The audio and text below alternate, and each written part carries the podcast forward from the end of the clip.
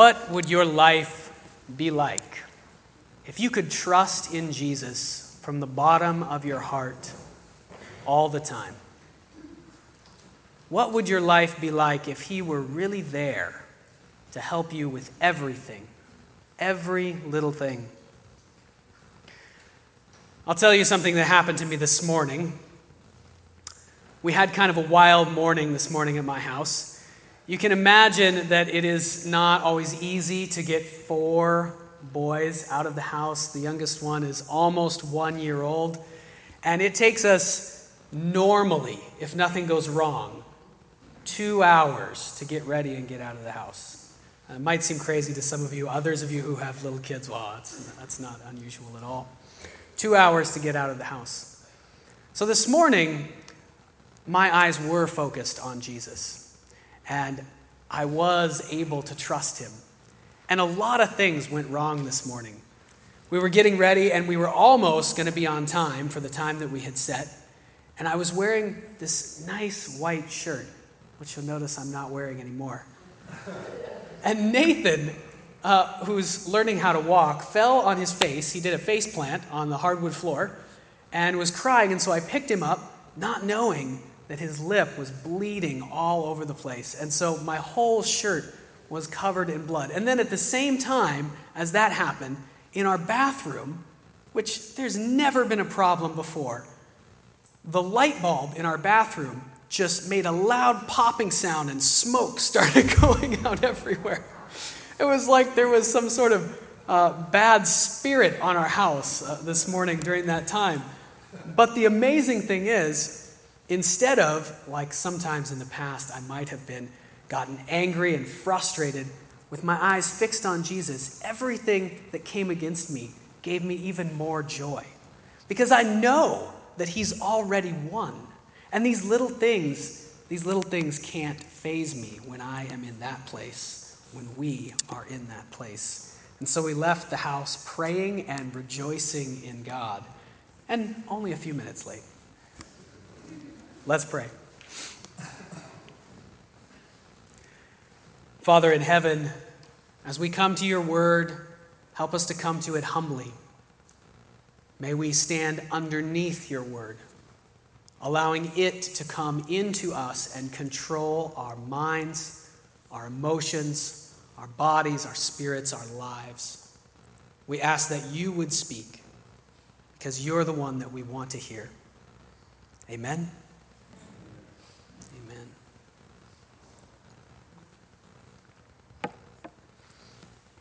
Last week we talked a little bit at the beginning of the sermon about how to be happy in church. And I said to you that you need to, if you want to be happy in the long run in church, you need to, first of all, listen for God. It's not about whether the church service was good or how many people were there or any of those things, but listen for what God is saying to you. To take notes, to pay attention, do whatever it takes to pay attention, and then to put into practice whatever God tells you immediately, as quickly as you can, even before you leave the building if possible. I had I heard two stories last week of people who heard something from God, which had nothing to do with what I had said, and put it into practice before they left the building. And I was very thankful for that. I, I think that there are probably more than I heard about. But I hope that you have put that into practice this week, whatever you heard from God, so that you can live this life of joy and peace. We are today on to the second sermon in a series called Students of the Master. It is a series about discipleship, about what it means to be a disciple of Jesus. Last week, the sermon was entitled, uh, was entitled Living in a Different World. And we looked at just who Jesus is and why he is so different than us. And we tried to get a vision a vision of Him so that we would want to become like Him. When you see Jesus as He is, you will love Him and you will want to become like Him. There is no other possible reaction when you see Him as He really is. And this week, we will be talking about uh, the title of the sermon is Come to Me and Learn. Come to Me and Learn. And we will be talking about what it means to be a disciple or a student of Jesus, someone who is learning from Jesus how to live their life.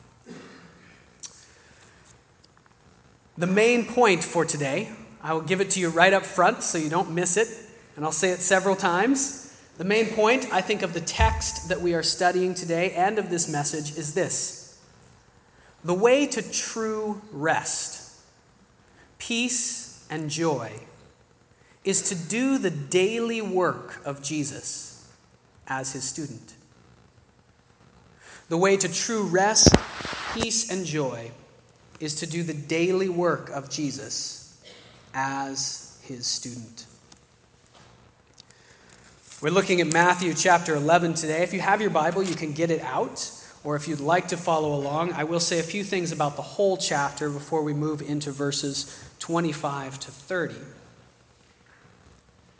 This is an interesting chapter, and the first point in the sermon today, in the message, is incredible hardship and overflowing with joy.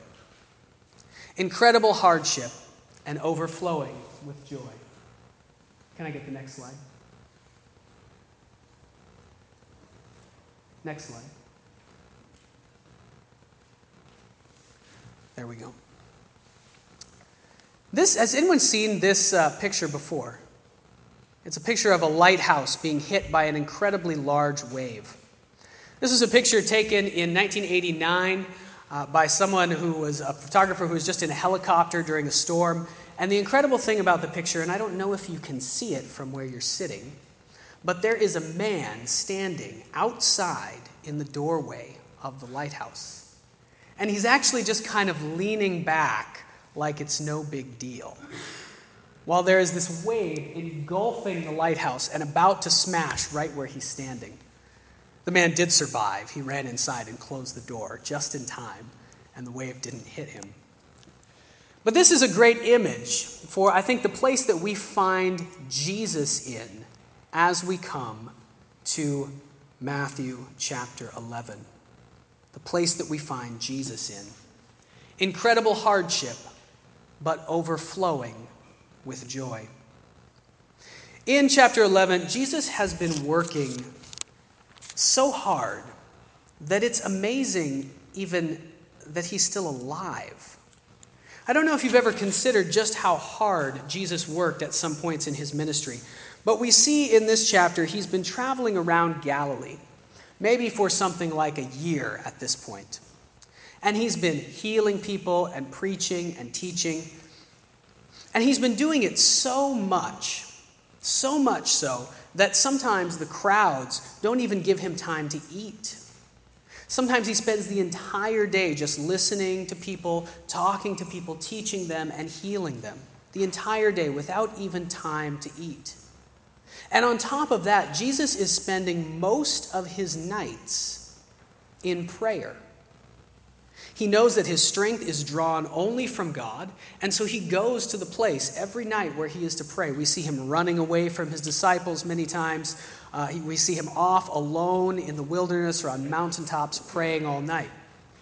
So, for almost a year, the man is not eating. Oh, and on top of that, he's fasting sometimes intentionally. He's not eating properly. He's not sleeping properly. And he's working constantly.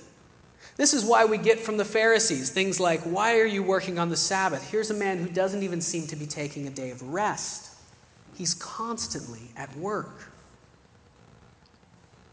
And in addition to that, in Matthew chapter 11, we see that Jesus has a time of incredible discouragement. Incredible discouragement. We see that at the end of this, Matthew chapter 11 starts off with a message that's been sent from John the Baptist. John the Baptist is the one who had originally declared that Jesus was the Messiah. This is the one, John says. This is the one I was sent to talk about, to proclaim. He's the first who knew it. And in this chapter, we get a message sent from John the Baptist to Jesus saying, I'm not sure anymore. Are you really the one? How could that not have been discouraging to Jesus? Even John isn't sure. And then as we move on in the chapter, we see that his message, even though he has done so many miracles, his message is being completely misunderstood. People are not understanding what he is saying, that the kingdom of God is right here, open and available to those who will enter into it. They're not understanding it. And in fact, most of the people are ignoring it. It's not so much that they don't believe Jesus' message. If you saw someone heal, uh, you know, heal lepers and blind people, you would probably agree with whatever they have to say. Okay, yes, I agree. But then they just went home and went about their regular lives. They did not do the things that Jesus was telling them they should do. They were too busy. They were too burdened in their lives. At this point in the history of Israel, there was sort of a double tax going on. You had to pay 10% of your money to the temple, and you also had to pay a huge amount to the Roman government.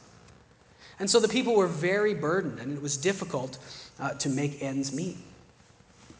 They were also burdened by all the things that they had to do to follow the law of Moses feasts and sacrifices and going to the temple. And they thought to themselves, how can we possibly add what you're telling us to do, Jesus, to all of that?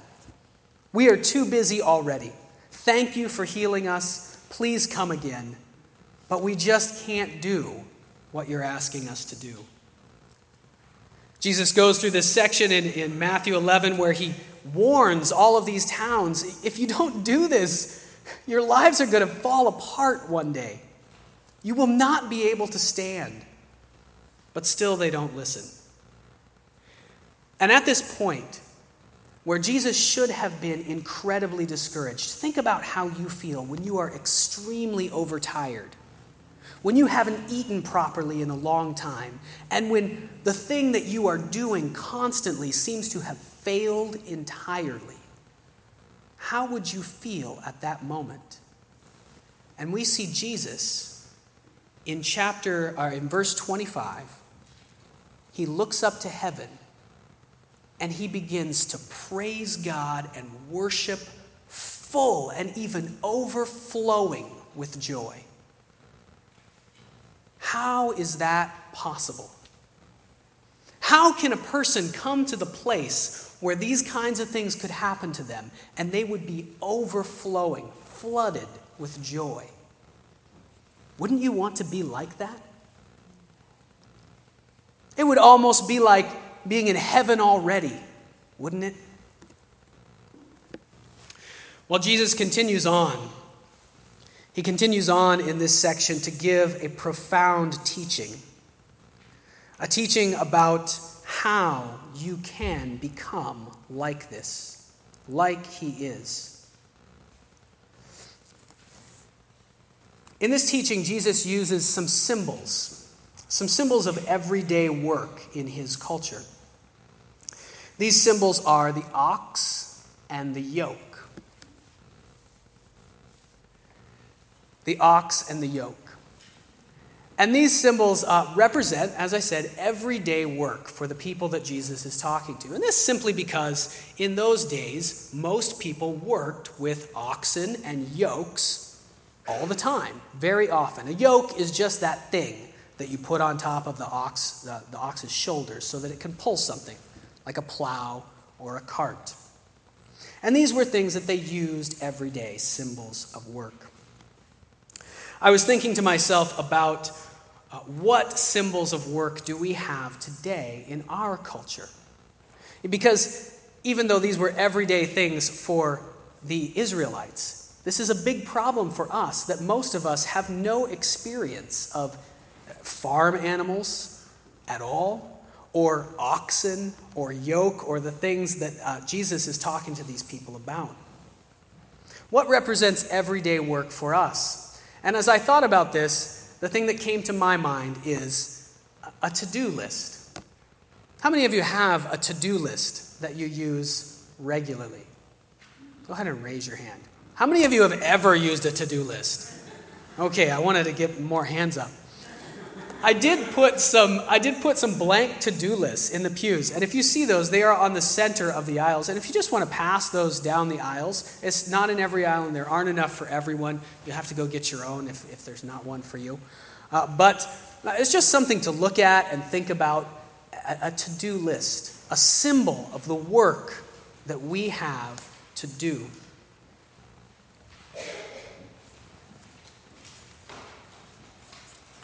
I've written an article about this, and that article is available both online and at the Welcome Center.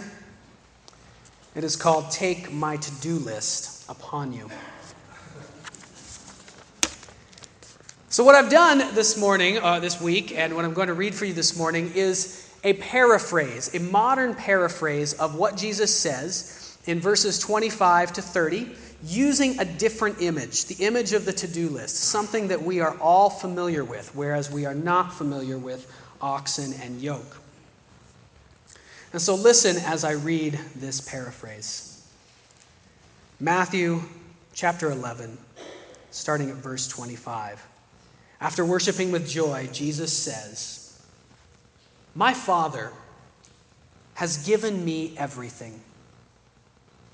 He truly knows me, and I know him. In fact, it is obvious that I am the only one who actually knows him. But my one desire is to teach you what he is like so that you can know him too. So come to me, all of you who are worn out with too much to do and I will set you at rest. Take my to do list upon you. We will do it together, and you will learn to work like me.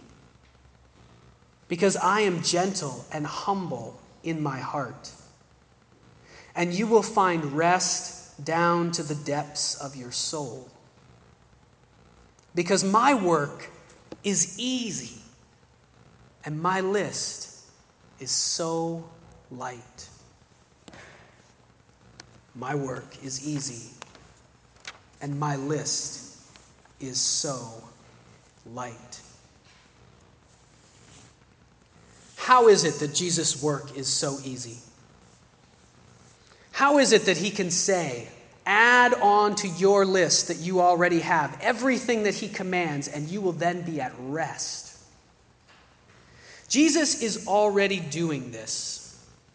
Jesus has already taken someone's to do list upon him, taken someone's yoke upon him. It is the yoke of his Father in heaven. He is already in this relationship with his Father that he wants you to be in with him. He has arranged his life in such a way that he is united with God in God's will, ready to do whatever God wants to do. He has taken on God's work. Jesus is, in this passage, offering to train you in his way of life, the kind of life he's already living. You see, a yoke is made for two. Oh, you didn't see that yet. A yoke is made for two. A yoke is made for two oxen. And the reason it's made for two, partly because two work better in a team, they get more done together, are able to pull more than uh, either than the sum of the two alone, but also because it was a method for training oxen how to pull a load. If you wanted to train an ox who had never had a yoke on his shoulders before, what you did was you went and you found a more experienced ox, one uh, who had been pulling loads for a long time, and also one who was very gentle, not one who was wild and out of control. And you yoked that oxen, that ox together with the new one that you were going to train. And the older ox would pull the load and teach the newer one how to do it. This is the kind of relationship that Jesus is asking you to enter into with him. This is the kind of relationship that he is in with his Father. He is humble and gentle, and this is why he will be such a good teacher for us. He is humble and gentle. You see that this is also, we can go to the next slide now. This is also a great, a great quality in any boss if we think about work today and your to do list. You don't want to work for somebody like this, right?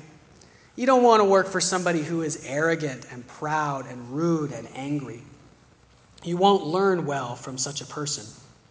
You will learn best from someone who is humble and gentle. This is what Jesus is calling us to, to be trained by him, to enter into this relationship, taking his work onto us. We will thereby learn how to, in every situation, be in rest and peace and joy, just like he is, because his power will be right there with us, just like the power of God was right there with him. The third point this morning what exactly is on Jesus' to do list? If you're going to take his work onto you, his yoke, his list, what exactly is on his list? What does it mean to take on the work of God, the work of Jesus? First, I want to say that Jesus' work is aimed at your heart. It is about transformation of your inner life, your spiritual life. It is not, for example, a list of church activities that you should be participating in. Jesus is not saying, by saying, Take my yoke upon me, he is not saying that you need to go out and tell more and more people about Jesus. He is not saying that you need to go and volunteer more and more at church. He is not saying that you need to go to church meetings more and more. Those things are important, they are not unimportant, but that is not the central focus of what Jesus wants us to do. The central focus is our hearts. In John chapter 6 and verse 29, Jesus says that the work of God, the work of God is to believe in the one he sent. How can that be his work? What Jesus is asking us to do by putting on his to do list, putting on his yoke, is to arrange our lives in such a way to fill our lives with certain activities, activities that he did and taught, which will, along with the help of the Holy Spirit, transform our hearts and deepen our faith.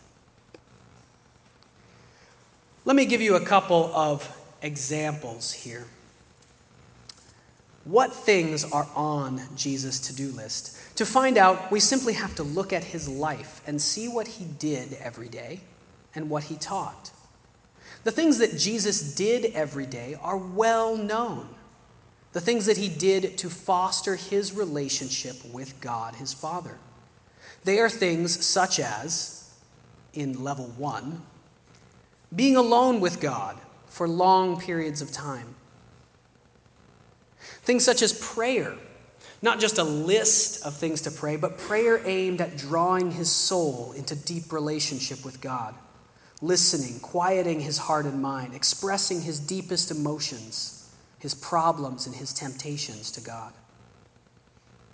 They are things such as deep Bible memorization, internalization, study, consuming the Word of God until it's the substance of his very being.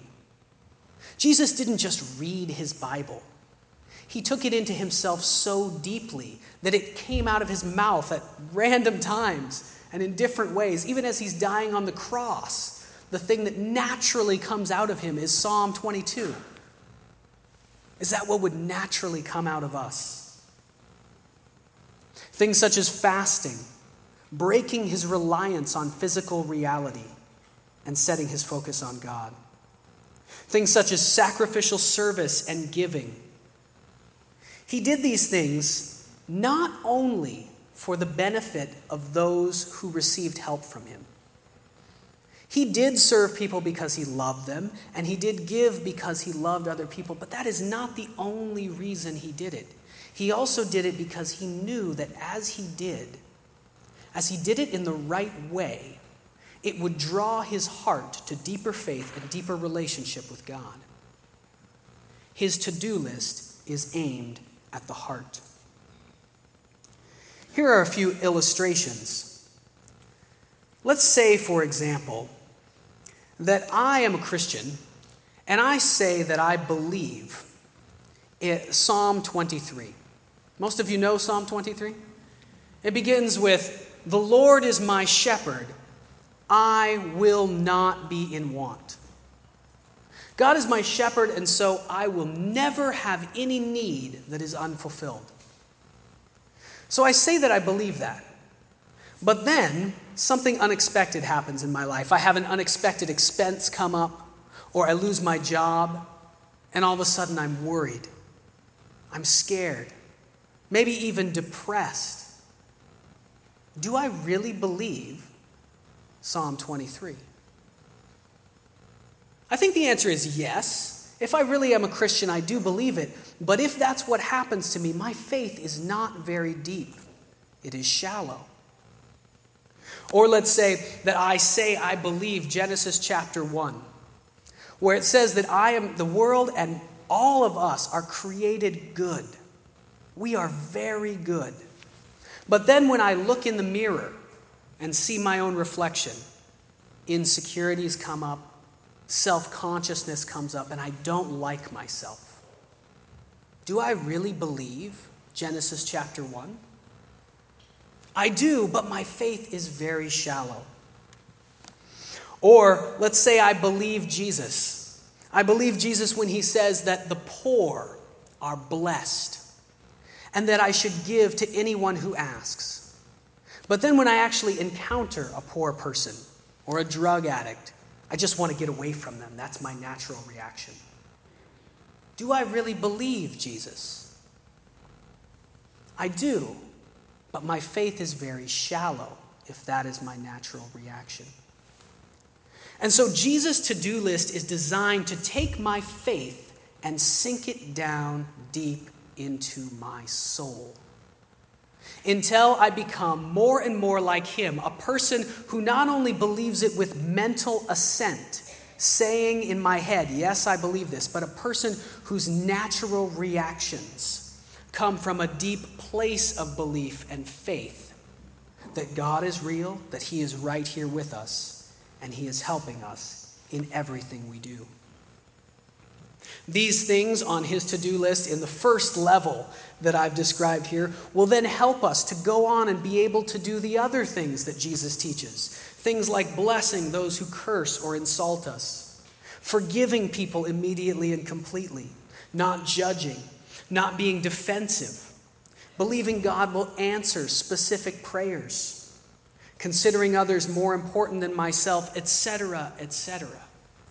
These things can't just be done by deciding to do them, but they can be done if we enter into this kind of relationship with Jesus, taking his work upon us and learning from him every day in every activity how to be more like him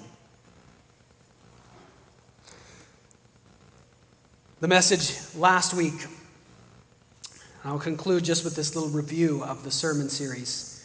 The message last week was intended to give you a vision of who Jesus is and make you or inspire you with that vision to want to become more like him. If you're not at that stage yet, if you haven't seen him, then the rest won't really matter. The message today was designed to show you what it means or what it's like to be a student of Jesus. Our main point for today was that the way to true rest and peace and joy is to do the daily work of Jesus as his student. This is the way to become like him and to a life of true goodness. And we can do this by taking his to do list onto us. The list of things that we see he did every day in his life to draw himself closer to God. If he needed to do that, where do we stand? I'll be continuing this series with two more messages. Those won't be for a few weeks. I think actually it will be three weeks from today that the next one will come. The next one will be entitled How to Register. How it is we can become a student of Jesus if we are not one already, or if we're not sure if we are one. And the last message after that will be entitled The Cost of Enrollment. We will talk about the relative costs, what it costs you to become a student of Jesus, and what it costs you to not become a student of Jesus. Would you please pray with me?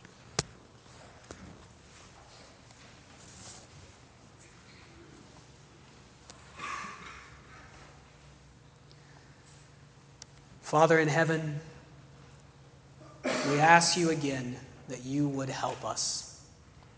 Help us to see who Jesus really is. Help us to see the invitation that he is giving us. Both those of us who are not Christians yet or have been Christians for a very long time. Help us to see this invitation he is constantly presenting us with to live life together with him to become more like him. God, we pray that this would become our greatest desire to grow and to become like this one who died for us. We thank you for him and we pray in his name. Amen.